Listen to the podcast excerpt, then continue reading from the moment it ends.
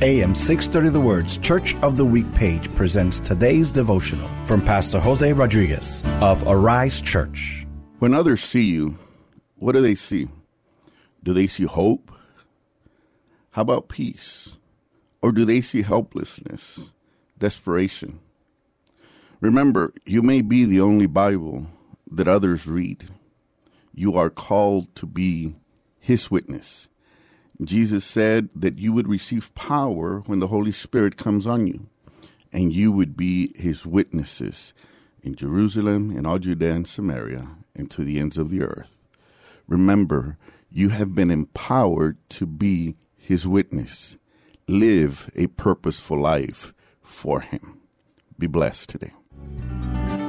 Hear Pastor Rodriguez tell the story of Arise Church, our church of the week, this Sunday afternoon at 1 on AM 630, The Word.